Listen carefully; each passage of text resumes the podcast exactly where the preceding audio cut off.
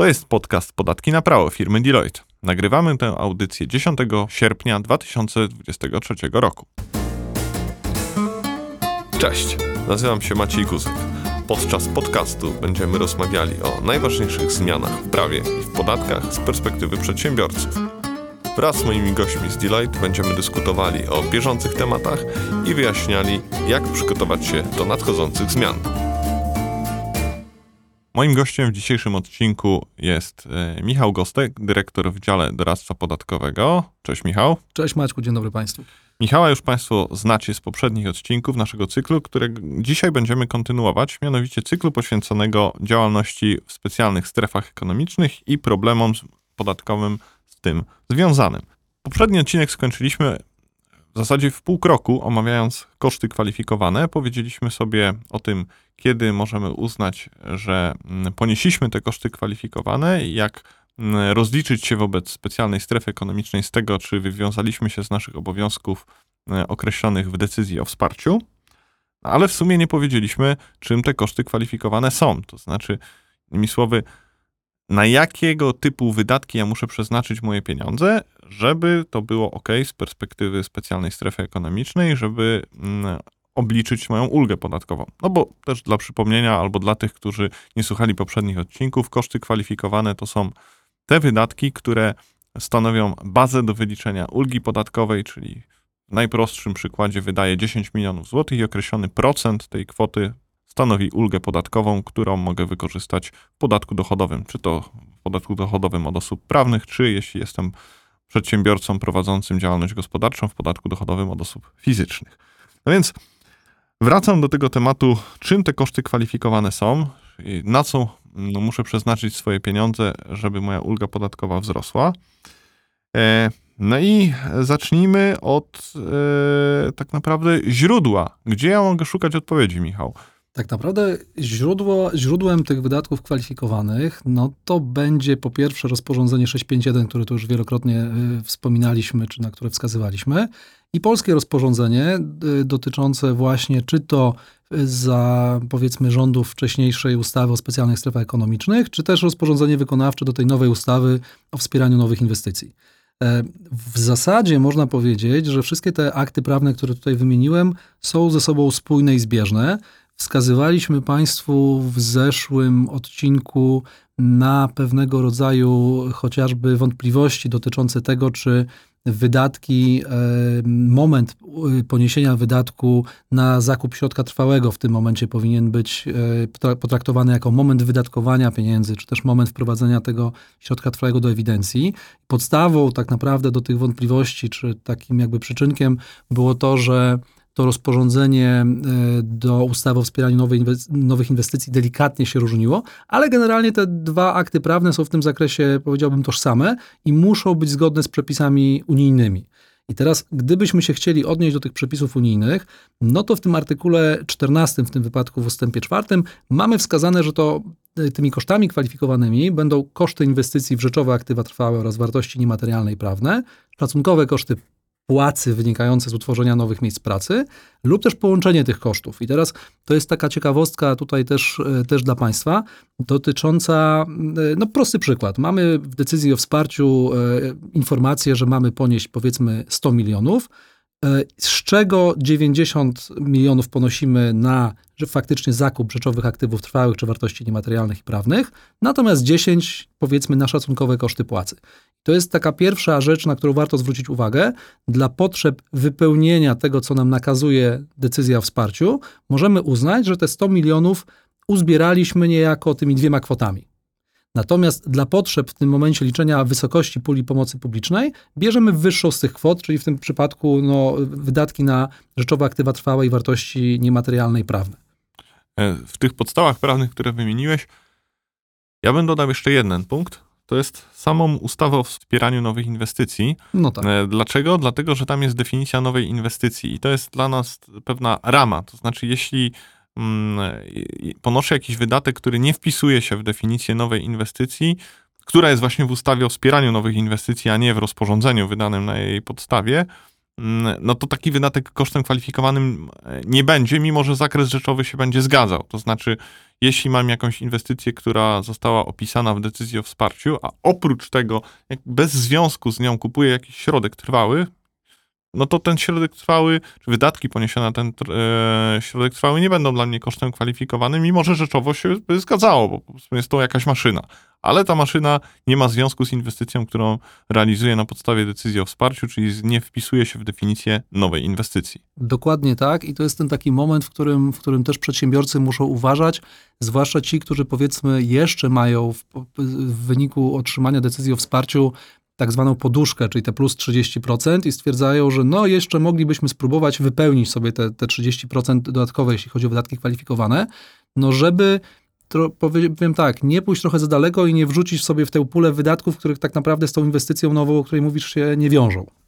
E, Jeśli chodzi o tą poduszkę, to może wyjaśnijmy słuchaczom, tym, którzy nie słuchali poprzednich odcinków, o co tutaj chodzi. Otóż swego czasu w decyzjach o wsparciu była wskazywana kwota minimalna wydatków, czyli to, co muszę ponieść, oraz kwota maksymalna. mm, To było 30% w- e, ponad tę kwotę minimalną. Przykład.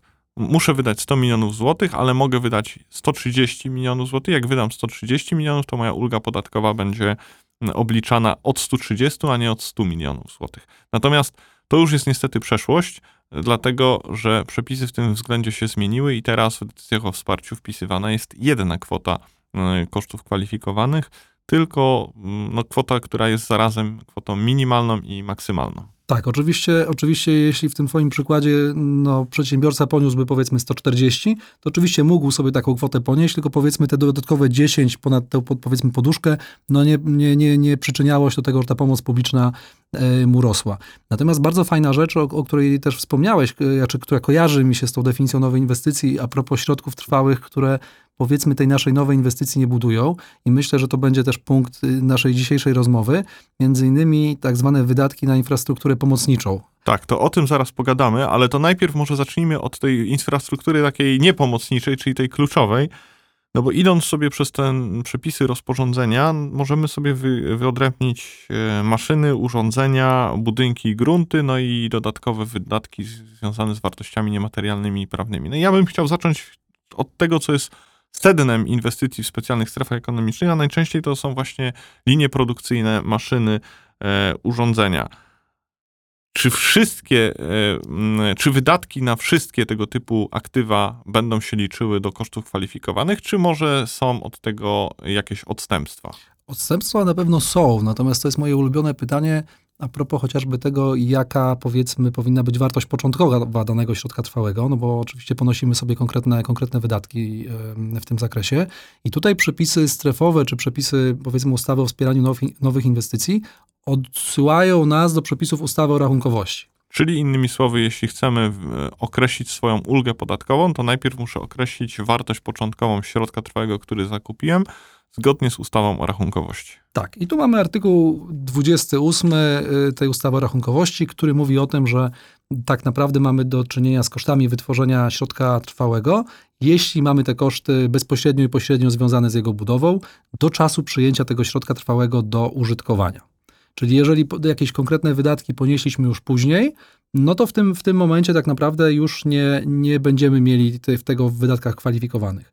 Ciekawą, ciekawą y, rzeczą, z którą ja miałem okazję spotkać się wcześniej, jest fakt chociażby mm, uzależnienia części kwoty, którą otrzymujesz, aczkolwiek to było w tym wypadku trochę w wartościach niematerialnych i prawnych, o których będzie za chwilę. Natomiast myślę, że dla potrzeb ustalenia wartości początkowej możemy, myślę, to poruszyć. E, Bardzo często jest tak, że kupuje się powiedzmy, nie wiem, know-how, tak? I nie za jakąś kwotę 100, tylko powiedzmy za kwotę 100 plus nie wiem, 20% obrotów, załóżmy, zrealizowanych y, na sprzedaży dóbr wytworzonych przy, przy, przy tym e, wykorzystaniu tego zakupionego know-how. E, No i wiadomo, że co do zasady, no nie, nie wiemy jeszcze, ile to będzie 20% z tej kwoty, którą z tych, z tych obrotów, bo nie znamy obrotów. I teraz pojawiło, można po, postawić pytanie, co tak naprawdę powinno nam się znaleźć w tej wartości początkowej w wydatkach kwalifikowanych. No tylko kwota początkowa. Wydaje się, że tylko kwota początkowa, bo to jest tak naprawdę, y, to jest tak naprawdę w tym momencie taki jedyny pewnik, który mamy. Zastanawiam się trochę też, bo to jest znowu pytanie, pewnie biegły rewident powinien się w tym zakresie wypowiedzieć.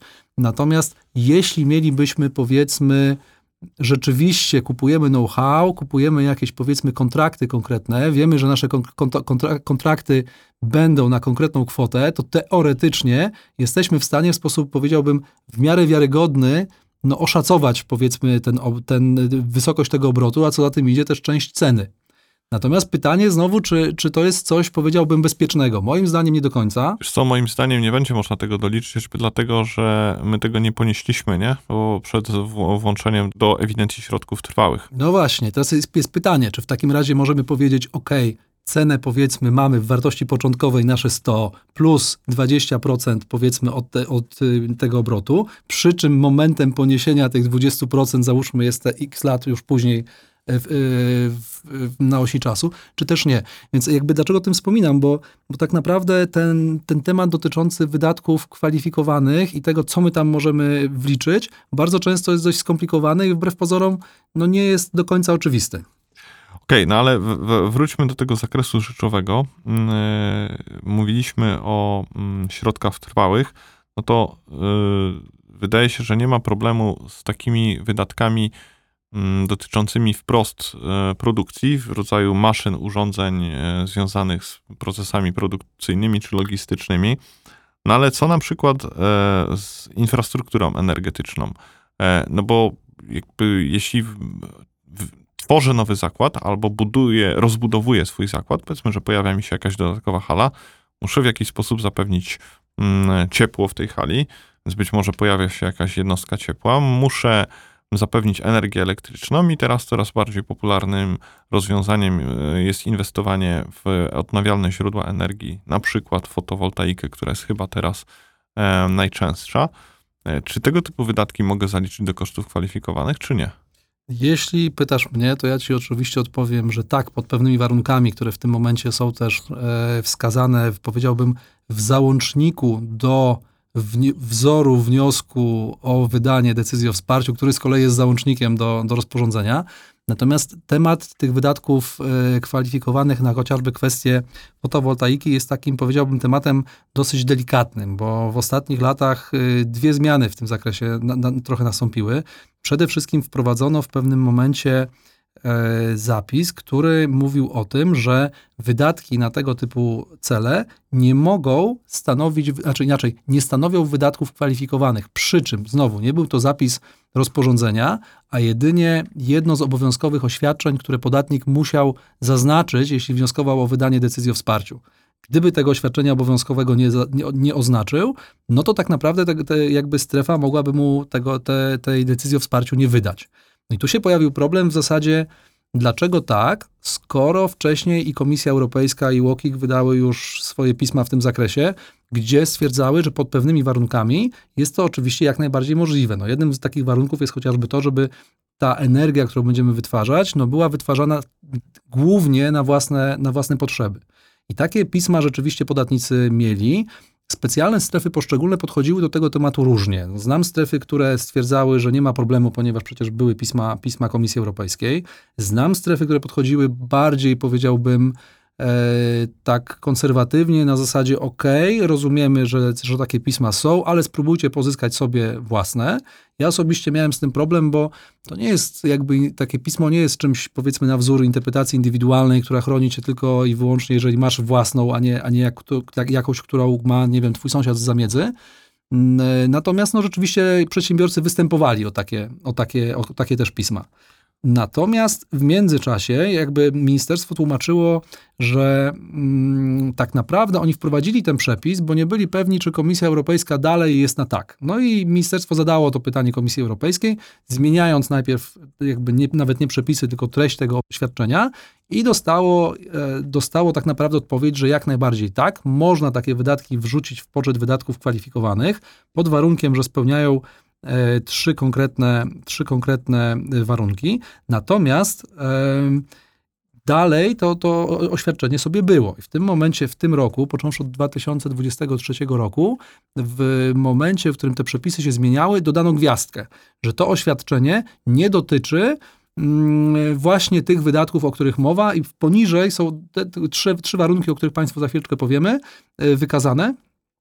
I pojawia się znowu pytanie praktyczne, co w takim razie z podatnikami czy przedsiębiorcami, którzy dostali decyzję o wsparciu w roku 2022, w momencie, w którym tej gwiazdki do tych oświadczeń jeszcze nie było. Czyli innymi słowy, w tym okresie przejściowym, no bo rozumiem, że od 2023 roku problemu z tym nie ma, tak? Problemów z tym nie ma, jeżeli faktycznie spełniamy następujące warunki. Tak więc punkt 11, jeśli chodzi o obowiązkowe oświadczenia, brzmi tak. W deklarowanych kosztach kwalifikowanych inwestycji w związku z ubieganiem się o wydanie decyzji o wsparciu nie są uwzględnione koszty inwestycji związane z wytworzeniem energii i jej dystrybucją oraz na związaną z nią infrastrukturę. I to jest to brzmienie tego, tego oświadczenia, do którego w tym momencie rzeczywiście dodano nam gwiazdkę i ta gwiazdka mówi nam w tym momencie, że oświadczenie numer 11, czyli to właśnie, które Państwu odczytałem, nie dotyczy kosztów związanych z wytwarzaniem energii, jeśli spełnione są łącznie trzy następujące warunki. Po pierwsze, wytwarzanie energii nie jest podstawowym celem całego projektu, to znaczy większość kosztów nie powinna być e, powiązana z wytwarzaniem energii. Po drugie, zdolność wytwarzania energii powinna być dostosowana do potrzeb przedsiębiorstwa, co oznacza, że celem jest zużywanie wytworzonej energii na potrzeby własne, a więc maksymalnie 20% zaplanowanej do wytworzenia energii może zostać sprzedane. I po trzecie, w odniesieniu do źródła energii, jedynie inwestycje, które kwalifikowałyby się do otrzymania pomocy na podstawie zasad dotyczących pomocy państwa w sektorze energii, na przykład w odnawialne źródła energii. Czyli w tym wypadku można powiedzieć, że jeśli mamy spełnione te trzy podstawowe punkty, to przedsiębiorca problemu nie ma i wydatki na, na tę infrastrukturę, powiedzmy, nie wiem, fotowoltaiczną, może sobie w poczet wydatków kwalifikowanych faktycznie zaliczyć. Ten przypis, o którym teraz powiedziałeś, to jest y, mniej więcej to samo, co pisał Łokik w tych pismach, w których odpowiadał, przyznając rację podatnikom, że można te mm, koszty zaliczyć do kosztów kwalifikowanych, bo właśnie Łokik tego typu warunki wskazywał. Dokładnie tak. To jest dokładnie, do, do, dokładnie przepisanie tych warunków i tutaj jeden bardzo fajny, fajny przykład y, mam, pozdrawiam serdecznie. Pomorska Specjalna Strefa Ekonomiczna jeszcze w momencie, w którym, w którym nie do końca było wiadomo, jak należy podejść faktycznie do, do tych wydatków, czyli powiedzmy w tym roku 2020 22. Y, sama jakby miała własne obok oświadczenie dodatkowe, które było zgodne z, to, z tym pismem Komisji Europejskiej y, i też podatnicy, podatnicy mogli, czy przedsiębiorcy mogli y, takie wydatki, w poczet tych wydatków kwalifikowanych zaliczać. Natomiast... Ja się zastanawiam, czy mm, fakt, że złożyłem jakiegoś rodzaju oświadczenie, tak naprawdę zmienia moją sytuację prawną, no bo przecież mm, to, czy coś jest kosztem kwalifikowanym, czy nie jest, wynika z przepisów bezwzględnie obowiązujących i ja swoją deklaracją tego nie mogę zmienić. To jest jakby rzeczywistość obiektywna. Coś albo kosztem im kwalifikowanym jest, bo się mieści w definicji, albo nie jest. Nie? Zgadzam się, jak, jak najbardziej. Zresztą no, w momencie, w którym zakładamy, że są jakieś przepisy prawa, które kształtują nas, naszą sytuację prawną, no to ja bym powiedział, że obowiązuje nas przepis, a nie załącznik do wzoru, który jest z kolei znowu załącznikiem, tak? Bo, bo to jakby powiedzmy prawo nie powinno być tak kształtowane. Natomiast kończąc ten wątek, o którym mówiliśmy, czy e, jeżeli ktoś e, pozyskał decyzję o wsparciu w roku 2022, to czy może tak naprawdę te wydatki, pomimo tego, że ta gwiazdka jeszcze wtedy nie obowiązywała, zaliczyć do wydatków kwalifikowanych? No ja śmiem twierdzić, że jak najbardziej tak, ponieważ uzasadnieniem, e, jakby w uzasadnieniu do zmian, które zostały przedstawione, e, wprost było napisane, że te zmiany mają charakter wyłącznie doprecyzowujący. No więc skoro zakładamy, że ustawodawca tak właśnie rozumiał te przepisy, no to nawet jeśli ta gwiazdka weszła nam począwszy od 2023 roku, to myślę, że zgodzimy się tutaj, że i w 2022 należałoby ten przepis dokładnie tak czytać. No, taki sens ma charakter doprecyzowujący przepisów, to znaczy mm, to oznacza, że już wcześniej tak było, a teraz tylko ustawodawca to w sposób bardziej wyraźny e, wyraża słowami. Okej. E, A co ze środkami transportu? Co z samochodami osobowymi? Czy tutaj są jakieś ograniczenia? No bo cały czas są to środki trwałe. Mogę to wykorzystywać w działalności e, prowadzonej na podstawie decyzji o wsparciu i czy mam jakieś ograniczenia No, zostały wprowadzone, wprowadzone wyłączenia w, w zeszłym roku dotyczące samochodów osobowych wykorzystywanych przez członka zarządu e, na, na swoje potrzeby. No, powiem tak, to ma dla mnie jakiś, jakieś logiczne uzasadnienie, no bo w momencie, w którym mamy, mamy członka zarządu, który w wydatki kwalifikowane nabywa auto służbowe, powiedzmy jakieś bardzo fajne, to z jednej strony rozumiem argumentację, że no, wykorzystuje je w wjazdach służbowych, przecież na rozwój tej działalności i tak dalej, i tak dalej. No z drugiej strony zawsze pojawia się ten, ten kontrargument, to znaczy na ile powiedzmy musi być to, żeby nie, nie robić teraz reklamy, powiedzmy jakieś duże niemieckie auto, za, za, za, za kwotę powiedzmy wyższą niż, niż normalnie. No tutaj jakby i ustawodawca od zawsze ma y, dość duży problem, jeśli chodzi o tego typu wydatki. Przejdźmy dalej, bo kolejną kategorią, która mi przychodzi do głowy tych e, środków trwałych i warto o tym chwilę pogadać, to są wydatki na budynki. I znowu nie mamy pewnie problemu e, z budynkami produkcyjnymi, ale szczerze mówiąc, a trochę tych firm strefowych zwiedziłem, rzadko się zdarza sytuacja, w której te przestrzenie są tylko i wyłącznie produkcyjne. Najczęściej tam się znajdują jeszcze jakieś mm, dodatkowe przestrzenie w rodzaju na przykład toalet, szatni, w której pracownicy mogą się e, przebierać, stołówki, w której mogą zjeść posiłek, e, a czasami nawet e, coś więcej, może być, mogą być biura, może być centrum szkoleniowe, etc. Administracja może sobie siedzieć, czy księgowość. Dokładnie. I czy w tym zakresie mamy jakiś problem? No problem mamy bardzo duży i, znaczy bardzo duży, zależy znowu jak patrzeć, bo bo problem mamy na poziomie, powiedziałbym, organów podatkowych, natomiast on jest rzeczywiście prostowany przez sądy administracyjne. I skąd się ten problem wziął? E, problem wziął się tak naprawdę z chęci mm, ograniczenia przez ustawodawcę, czy też powiedzmy przez, przez Ministerstwo Finansów tego, żeby podatnicy, którzy prowadzą sobie działalność y, jakby gospodarczą i na rozwój tej działalności dostali decyzję o wsparciu, na tej samym terenie, opisaną działalność tymi samymi kodami PKWiU, zwalniali sobie z opodatkowania całość dochodu. To jest tak zwane podejście projektowe, o którym pewnie, pewnie zrobimy też sobie odrębny odcinek, bo, bo na pewno zasługuje na uwagę. I to podejście postanowił minister e, finansów no, troszeczkę zmodyfikować i podatnikom zablokować. W związku z powyższym wydał interpretację ogólną, a następnie, jako że ta interpretacja ogólna była sformułowana w sposób dość enigmatyczny, wydał do niej objaśnienia.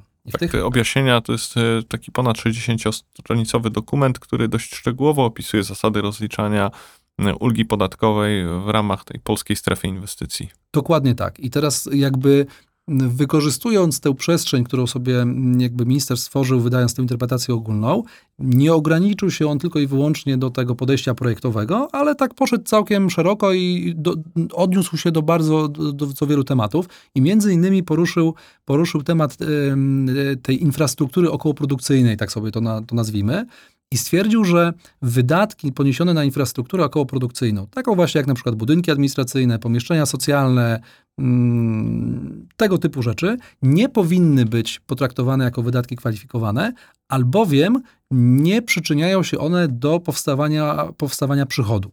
I teraz, Czyli nie, wprost nie pracują w procesie produkcyjnym. Oczywiście. I to jakby tutaj można by się zgodzić jeszcze, jeszcze z tą tezą, gdyby tam powiedzmy nasza inwestycja dotyczyła w założeniu tylko i wyłącznie modernizacji na przykład biura, nie, albo nie wiem, siedziby, nie gdzie siedzi zarząd, gdzie siedzi administracja. Czyli gdybyśmy nie robili nic innego oprócz tej modernizacji biura. Dokładnie. Tu jestem w stanie się zgodzić, że, że faktycznie nie powinno być to potraktowane jako nowa inwestycja.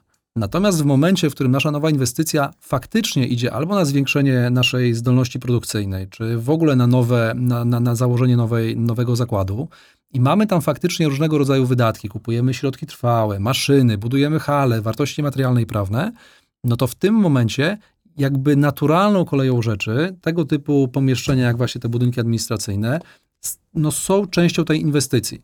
I teraz nie można zgodzić się z organem, który w pewnym momencie próbuje tę naszą inwestycję rozebrać na czynniki pierwsze i powiedzieć, dobra, ale te wydatki to one mi przychód generują, a te mi przychodu nie generują. Bo księgowo, jesteście Państwo, nie wiem, firmą produkcyjną w branży automotive, więc ta księgowość tutaj nie przynosi nam co do zasady żadnego dochodu, a co, co do zasady jest tylko i wyłącznie kosztem. Okej, okay. jakby samym stwierdzeniem, że jakby nie generuje to przychodu, ja się oczywiście mogę zgodzić, natomiast moment tak naprawdę, w którym my oceniamy czy dane wydatki no, nam spełnią definicję nowej inwestycji, czy nie, to jest moment, w którym my składamy do, do podmiotu zarządzającego specjalną strefę ekonomiczną wniosek o wydanie nam decyzji o wsparciu. I to strefa w tym momencie, czy też podmiot zarządzający strefą, weryfikuje, czy w tym momencie jego zdaniem te, ten cała pula wydatków, którą my planujemy, ten cały opis inwestycji tworzy pewną nową inwestycję i na to nam tę decyzję o wsparciu wydaje. Tak, no poza tym wydaje mi się, że e, no nie możemy abstrahować od tych wszystkich procesów, które są po prostu potrzebne do tego, żeby przedsiębiorstwo działało, czy jakiś zakład działał. To znaczy, z- zakład, który będzie miał tylko budynek produkcyjny, ale nie będzie miał zarządu, administracji i szeregu innych funkcji pomocniczych, on po prostu nie będzie działał. To można by to porównać, nie wiem, do jakiegoś samochodu, który owszem ma silnik kierownicy, ale nie będzie miał przedniej szyby. No to pewnie nie, niewielu mm, da radę takim autem jechać, albo przynajmniej nie ujedzie zbyt szybko takim autem i e, nie można mm, w związku z tym porzucać tej definicji nowej inwestycji. Dlatego ja na samym początku powiedziałem o tym, że mm, ustawa o specjalnych, e, przepraszam, o wspieraniu nowych inwestycji też jest podstawą do określenia tego, mm, czym są te wydatki kwalifikowane, no bo ona zawierając definicję nowej inwestycji pozwala nam zinterpretować właściwie te przepisy.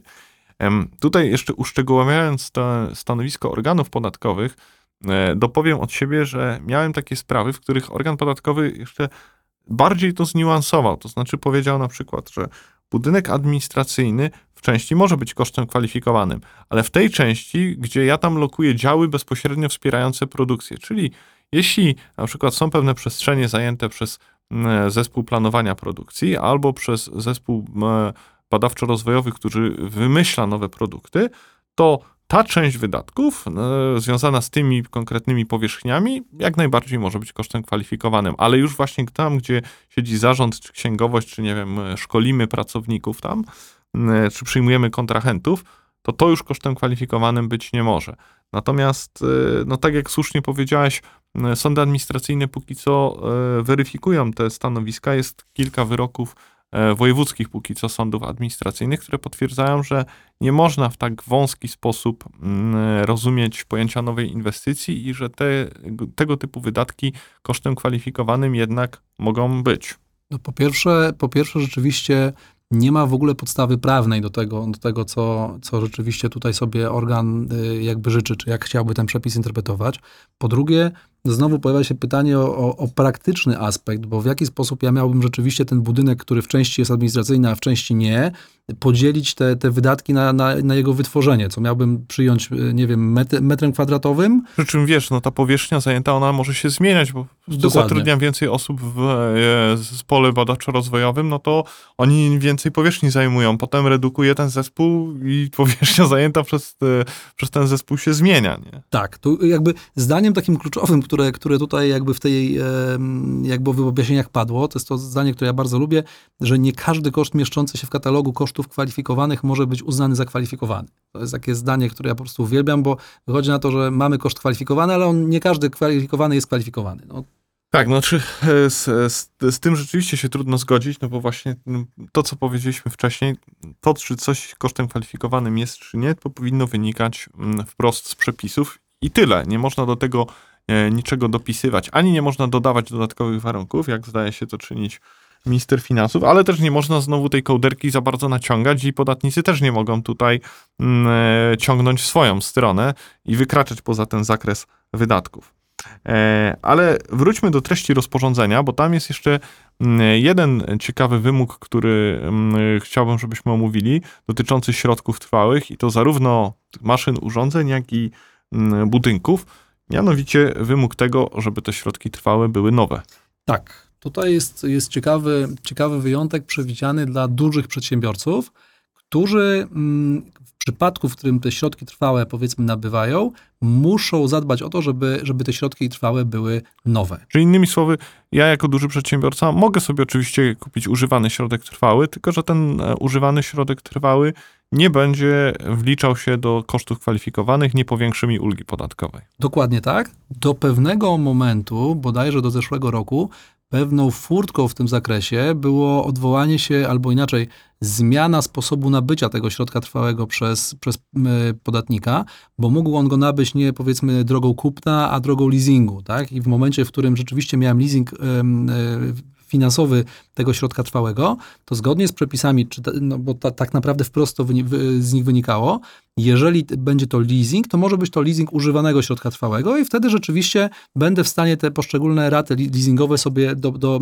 w poczet wydatków kwalifikowanych zaliczać. I co ciekawe, to było potwierdzone całą serią pozytywnych interpretacji podatkowych. Wiesz, no, no, przepis był jasny w zasadzie i można powiedzieć, że te przepisy istniały kilkanaście lat. Zarówno te dotyczące ograniczenia, że jest ten wymóg nowości, jak i te dotyczące leasingu, że w ramach leasingu ten, mm, ta regulacja nie obowiązuje. Więc trzeba przyjąć, że to była świadoma wola ustawodawcy, która no teraz niedawno rzeczywiście, tak jak mówisz, się zmieniła.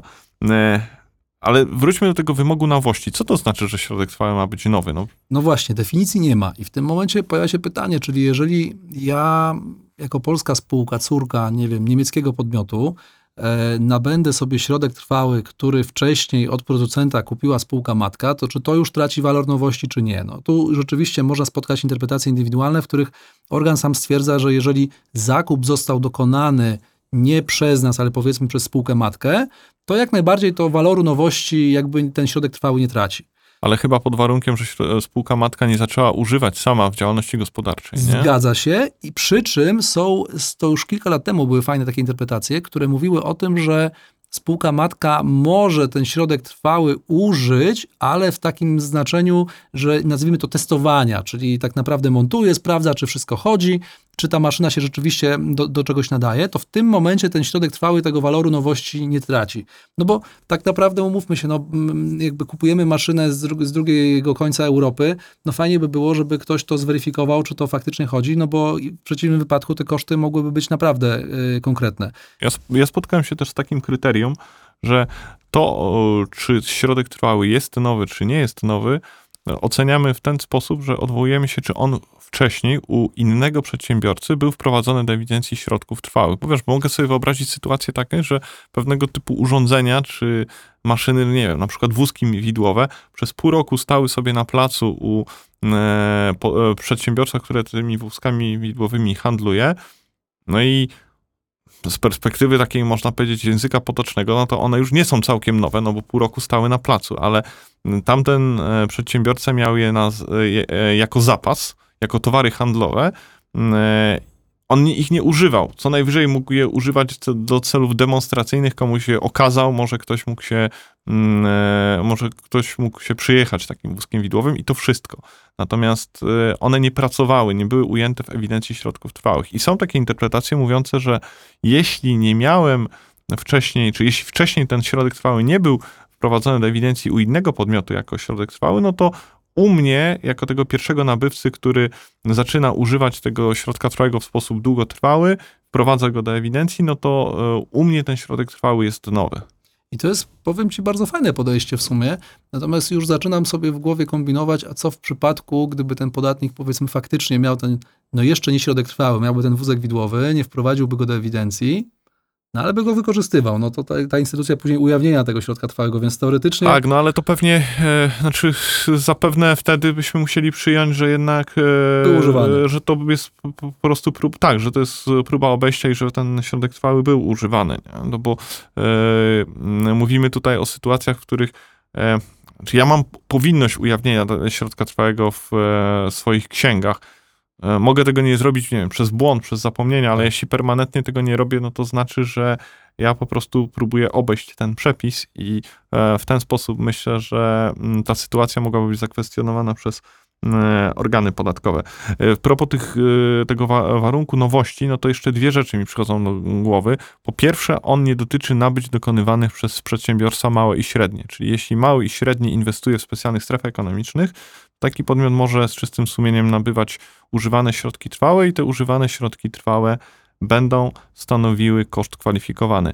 Druga sprawa, nawet duzi przedsiębiorcy mogą z, ze starych używanych środków trwałych skonstruować nowy środek trwały, czyli wykorzystać innymi słowy, nie wiem, część tego starego środka trwałego do tego, żeby wytworzyć inny środek trwały o innych e, właściwościach i wówczas, jeśli mamy do czynienia z taką sytuacją, no to również wydatki na nabycie tego e, starego środka trwałego, który jednak został potraktowany jako tylko, nie wiem, surowiec, materiał, z którego robię ten docelowy, mm, tą docelową e, maszynę czy urządzenie, no to wówczas wydatki e, kosztem kwalifikowanym mogą być. Są takie wyroki.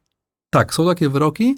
To z kolei też prowadzi mnie do jeszcze jednej je, e, ciekawostki, bo jednym z wydatków kwalifikowanych, o których rozmawialiśmy, oprócz tego, że mamy faktycznie cenę nabycia, mamy też w punkcie C koszt rozbudowy lub modernizacji istniejących środków trwałych. I teraz to też jest tak naprawdę potwierdzone wieloma interpretacjami. W momencie, w którym my kupiliśmy używany środek trwały i nie, jako duży przedsiębiorca i nie włączyliśmy go do, do puli wydatków kwalifikowanych, tej ceny zakupu, możemy tak naprawdę zmodernizować sobie ten środek trwały i co ciekawe, wydatki na modernizację łapią nam się w poczet wydatków kwalifikowanych.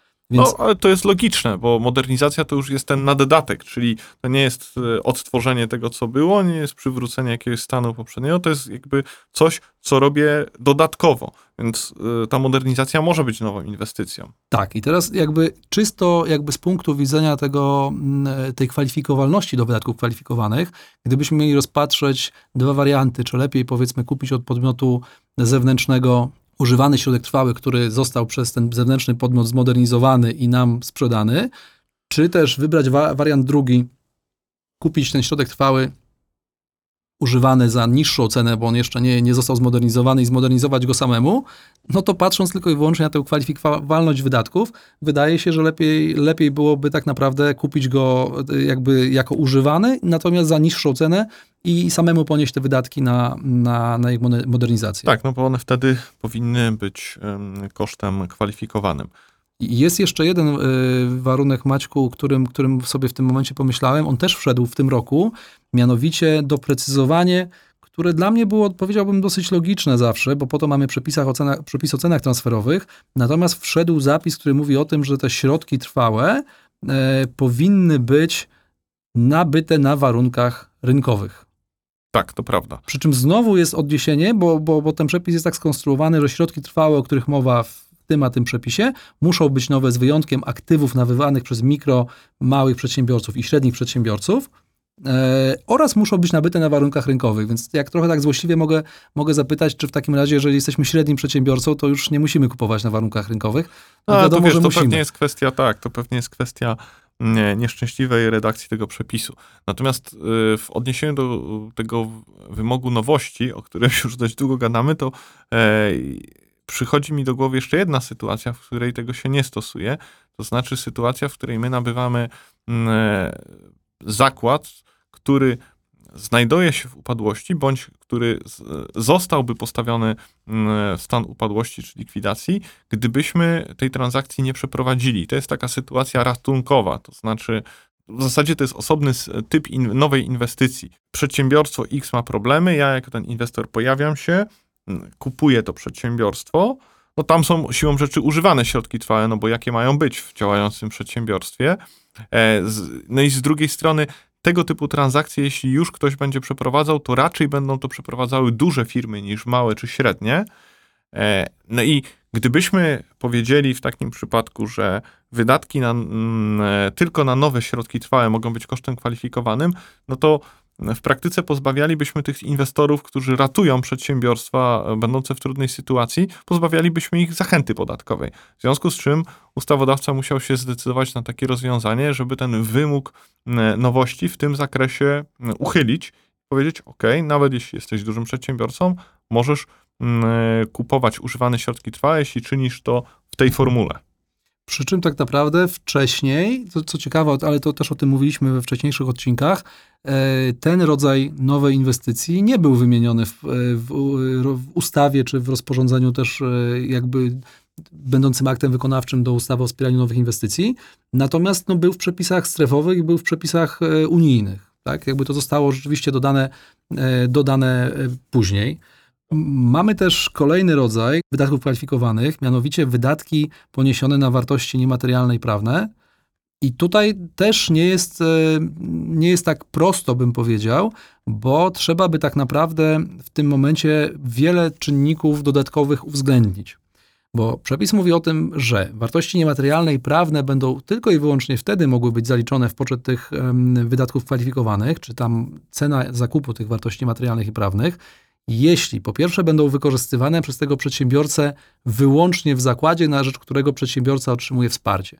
Czyli tutaj można by powiedzieć sobie, powiedzieć, po- postawić sobie taką tezę, że jeżeli jestem przedsiębiorcą, który ma dwa zakłady i na potrzeby jednego jakby i kupuje w ogóle powiedzmy, nie wiem, interpretacje indywidualne potwierdzają, że chociażby wydatki na zakup SAP nam się łapią w, Tak, oprogramowanie komputerowe, tak. Dokładnie tak, ale to oprogramowanie komputerowe wykorzystywałbym zarówno w tym zakładzie, powiedzmy, strefowym, czy tym korzystającym z decyzji o wsparciu, i tym drugim, no to mam problem. E, Tak, mam problem, ale chyba pewnym rozwiązaniem mogłoby być nabycie dwóch licencji zamiast jednej. To znaczy dla każdego e, z zakładów, czy dla każdego, e, każdej z lokalizacji osobna licencja. Wtedy to chyba nie powinien być problem, bo wtedy będę miał dwie mm, wartości niematerialne i prawne. Jest jeszcze jeden wymóg, o którym em, chyba powinniśmy powiedzieć. To jest wymóg tego, że mm, te wartości niematerialne i prawne, które mogę zaliczyć do kosztów kwalifikowanych, one muszą być związane z transferem technologii. Znaczy, to nie mogą być wszystkie wartości niematerialne i prawne. Gdybym chciał na przykład otworzyć w Polsce fabrykę, nie wiem, jakichś produktów spożywczych, Coca-Coli i chciałbym e, uzyskać licencję na znak towarowy, no to oczywiście taka licencja mm, nie będzie kosztem kwalifikowanym, no bo znak towarowy nie jest związany z transferem technologii, jakieś prawa do wizerunku, tego typu wartości materialne i prawne, które nie odnoszą się na przykład bezpośrednio do procesu produkcyjnego czy do technologii informatycznych, no to oczywiście one wartościami niematerialnymi prawnymi są, ale nie są kosztem kwalifikowanym. Trzecim warunkiem, o którym mówimy tutaj, jeśli chodzi o, o wydatki na zakup wartości nie- niematerialnych, to jest tak naprawdę warunek, który zakłada nabycie na warunkach rynkowych od osoby trzeciej niepowiązanej z nabywcą. Ten przepis e, wcześniej brzmiał w, e, za Bardzo podobnie. bardzo podobnie, aczkolwiek jednak, jednak nie do końca. Bo mm, w, poprzednio e, ten przepis mówił o tym, że możemy nabyć wartość niematerialną i prawną od podmiotu trzeciego, ale nie było tego fragmentu e, o podmiotach e, powiązanych. W związku z czym mm, no, pojawiły się wątpliwości, kto tym podmiotem trzecim jest. No i w takiej relacji mm, e, handlowej to w zasadzie każdy był podmiotem trzecim. Nie? I pojawiły się tam takie ciekawe interpretacje mówiące, że w zasadzie mogę od każdego nabyć, Mm, ponieważ każdy podmiot, który jest zewnętrzny w stosunku do mnie, jest podmiotem trzecim. Dokładnie, takie interpretacje podatkowe były. Y, Towarzyszyło im właściwie, znaczy wynikało one też z tego, że nie było do końca przepisów na poziomie unijnym, które jakby mm, w jakiś sposób odnosiłyby się do tego, w jaki sposób ten wydatek należy, należy traktować. Później pojawiło się rozporządzenie poprzedzające to rozporządzenie 651, czyli to rozporządzenie w sprawie włączeń blokowych i ono z kolei odwoływało się do jeszcze innego rozporządzenia unijnego i tam był zapis y, taki bodajże, że podmiotem, znaczy może to być podmiot inny niż podmiot, który wykonuje nade mną kontrolę konkretną, albo nad którym ja tę kontrolę sprawuję. Czyli jeżeli nabyłbym, powiedzmy, tę wartość niematerialną i prawną od spółki siostry albo spółki ciotki, ale nie od spółki matki czy od spółki córki, to też nie byłoby problemu. Mógłbym rzeczywiście tego typu wydatki na zakup wartości niematerialnych i prawnych w poczet wydatków kwalifikowanych zaliczyć i tego typu interpretacje podatkowe też jeszcze można znaleźć. Tak, ale no to już jest przeszłość, bo teraz ten przepis brzmi inaczej. Teraz ten przepis brzmi inaczej i w tym momencie w zasadzie moż, można przyjąć, że no, mowa tutaj jest o podmiocie rzeczywiście niepowiązanym. No ja bym zaryzykował twierdzenie, że on jest tożsamy z tymi przepisami rzeczywiście o cenach transferowych, tak? Czyli tak jak normalnie podchodzimy do, do, do, do, do tej kwestii, e, czy podmiot jest z grupy, czy podmiot nie jest spoza grupy, no to dokładnie tak bym to rozumiał na potrzeby tego przepisu tutaj. Swoją drogą takie sformułowanie stwarza innego rodzaju problemy dla podatników, bo bardzo często mm, takie nabycia, na przykład oprogramowania, mm, one są dokonywane na poziomie grupy i dopiero ta grupa mm, e, obciąża poszczególne spółki projektowe w takim zakresie, w jakim one e, korzystają z tego oprogramowania. Więc gdybyśmy mieli taką konstelację, no to niestety takie wydatki nie będą mogły być kosztem kwalifikowanym, no bo one z perspektywy tej firmy strefowej, która jest jedną tylko ze składowych grupy kapitałowej, ona nabyła e, wartość niematerialną i prawną od podmiotu powiązanego. Dokładnie tak, a z kolei też y, bywa, że na, na, na poziomie powiedzmy grupy rzeczywiście u góry i pewnej relacji z podmiotem, który tę wartość niematerialną i prawną całej tej grupie, nazwijmy to, sprzedaje, no też może być problem, żeby tak sformułować jakby pewną umowę, żeby jakby polska spółka nabyła te wartości materialne i prawne bezpośrednio od tego podmiotu, a nie za pośrednictwem spółki matki. Gwoli ścisłości jeszcze mamy dwa dodatkowe warunki, już nie tak powiedziałbym kontrowersyjne, mianowicie te wartości niematerialne i prawne, które nabędziemy, powinny być ujęte w aktywach tego zakładu i pozostawać w nim przez co najmniej 5 lat, no i podlegać e, amortyzacji zgodnie z przepisami o podatku dochodowym. Ostatnia kategoria kosztów kwalifikowanych, o której jeszcze nie powiedzieliśmy, to są grunty. E, oczywiście, jeśli chodzi o grunty, to mm, bądź prawo użytkowania wieczystego gruntów, bądź własność gruntów, no to mm, tutaj trudno mówić o wy, e, wymogu nowości, no bo grunty siłą rzeczy są stare i nie, nie ma możliwości, żeby one były nowe. Nowe grunty nam nie powstaną. Jak się linia brzegowa zmieni, to Tak, może, może. Może tak. E, więc ten wymóg siłą rzeczy nie dotyczy nabycia gruntów, ale w przypadku gruntów, a także budynków i budowli jest inny ciekawy przepis mówiący o mm, e, umowie najmu bądź dzierżawy, prawda? Tak, jest generalnie, jest generalnie zapis, który mówi o tym, że kosztem związanym, znaczy wydatkiem kwalifikowanym, który dotyczy faktycznie najmu czy dzierżawy gruntów, budynków lub budowli, no może być taki wydatek, natomiast ten okres najmu lub dzierżawy trwa co najmniej 5 lat. W przypadku y, mikro czy małych przedsiębiorców i no i średnich przedsiębiorców Może być skrócony do trzech lat. może być skrócony faktycznie do 3 lat wtedy. Jeśli chodzi o grunty i mm, budynki, no to jeśli, e, w przypadku nabycia, to nie mamy mm, tutaj większych wątpliwości. Natomiast sytuacja nam się trochę komplikuje wtedy, kiedy mamy mm, najem bądź dzierżawę, bo mm, e, tam mamy pewnego rodzaju ograniczenia co do czasów, w jakim ja mogę skorzystać z ulgi podatkowej, prawda? Albo inaczej, co do tych wydatków, które wchodzą mi do ulgi podatkowej, może to będzie jaśniej.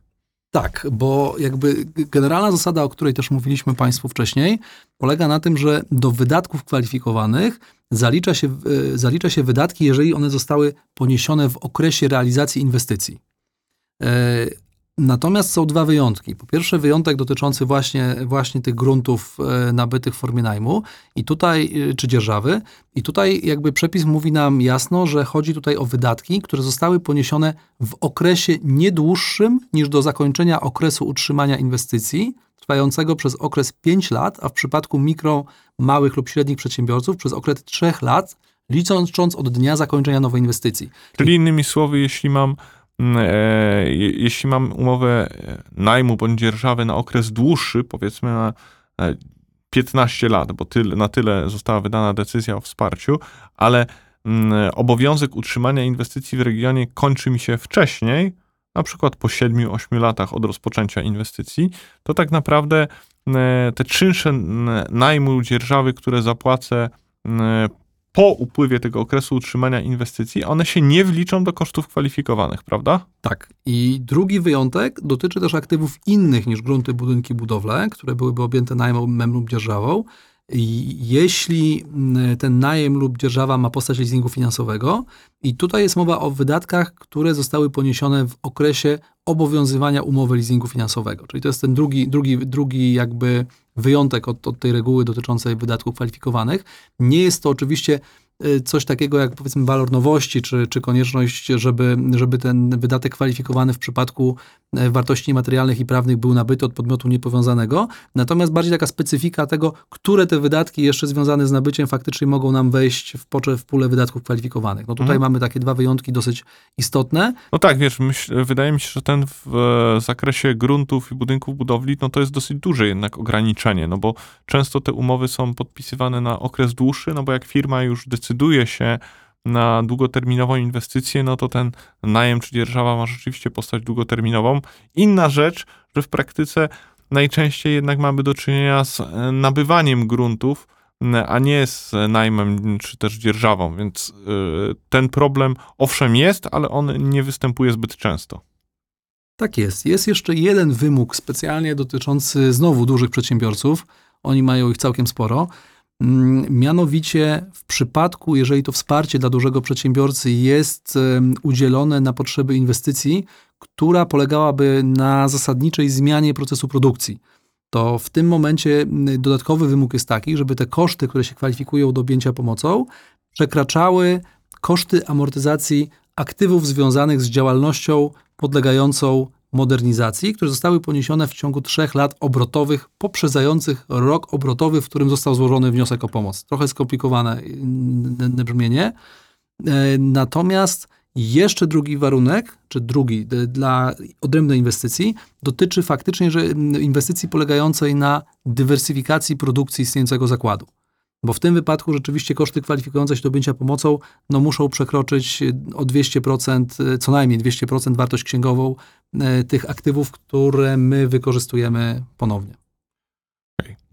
E, Michał, wydaje mi się, że mm, przeszliśmy e, przez e, cały ten e, bardzo obszerny przepis dotyczący kosztów kwalifikowanych i zakreśliliśmy naszym słuchaczom to, e, jakiego typu wydatki będą mm, zaliczone do, na poczet tych e, kosztów kwalifikowanych, jakie wydatki powiększą nam ulgę podatkową. E, To jest chyba ten moment, kiedy e, podzięku- podziękujemy naszym, naszym słuchaczom e, za uwagę w tym odcinku e, i zaprosimy na kolejny, w którym będziemy już pewnie rozmawiali o tym, jak mm, skalkulować tę ulgę podatkową i jak ją rozliczyć, bo przez rozporządzenie i przez wymogi związane e, czy wynikające wprost z ustawy o wspieraniu nowych inwestycji sobie przeszliśmy, a teraz trzeba chyba przejść do rozliczania ulgi podatkowej. I tu pojawi się ten, bez wątpienia ten temat, który wcześniej anonsowaliśmy, czyli podejścia projektowego.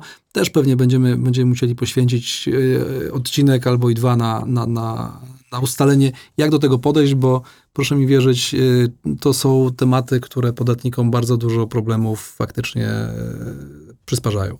Póki co dziękujemy Państwu za uwagę. Michał, dzięki za rozmowę. Wielkie dzięki Maćku. To był podcast Deloitte Podatki na prawo. Zapraszamy do odsłuchania pozostałych odcinków na stronie www.deloitte.com łamane pl łamane podatki na prawo.